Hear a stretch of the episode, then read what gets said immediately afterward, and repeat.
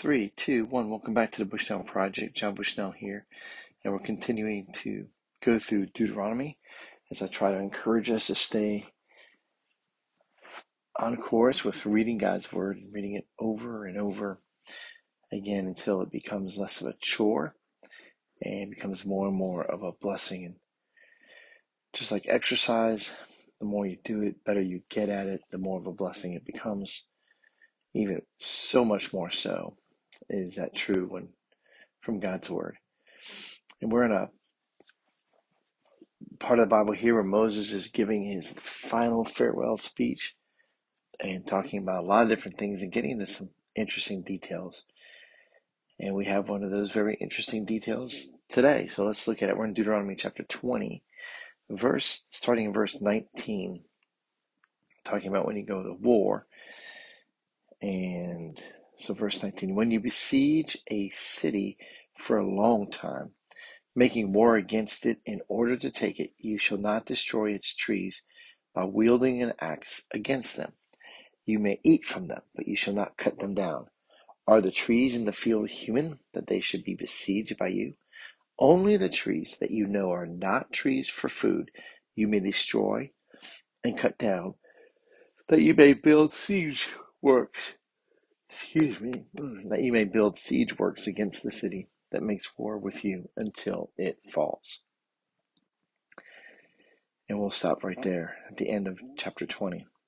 So here's an interesting thing to think about how God is in the details, and He wants us to pay attention, even in the middle of a war, that we should be paying attention to the details. And fruit trees you can't just plant a fruit tree and expect fruit the next year or two or three. It can take, well, more than five years from a seedling.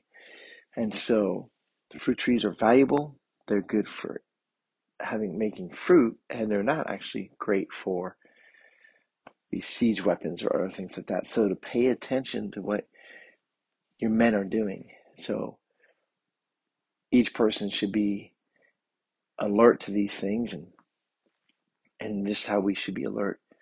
Everybody in the body should be alert to what's going on, be in tune to the war around us, and to not be destroying that which is fruitful. The trees are fruitful. Don't destroy them. The other trees aren't fruitful for eating, and so make use of them by cutting them down and making them into siege weapons and it's being very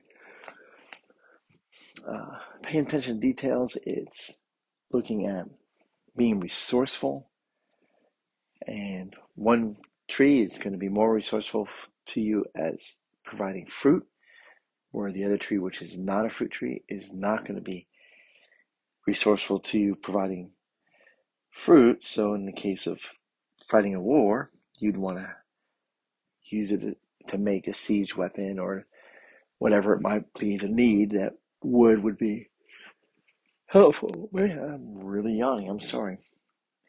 Sorry to all of you that had to hear that. So, again, God's word is always filled with things that we need.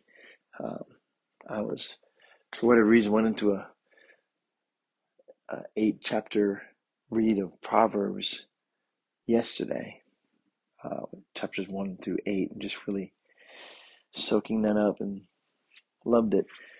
Um, and sometimes we just we forget how much precious stuff is in God's word, and just reading it, it was reminding me of all the wisdom in God's word, all the wisdom He wants to give us, how He wants to give us wisdom, and what we need to do is we need to fear the Lord.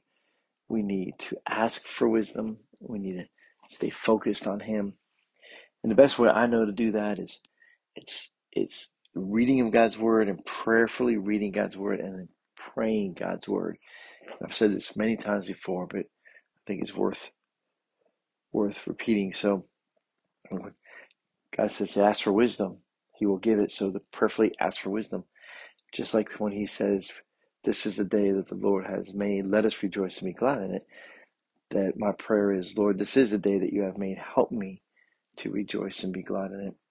So I pray that is your prayer today, ask for wisdom, seek to be pleasing to God, and have a great day. God bless.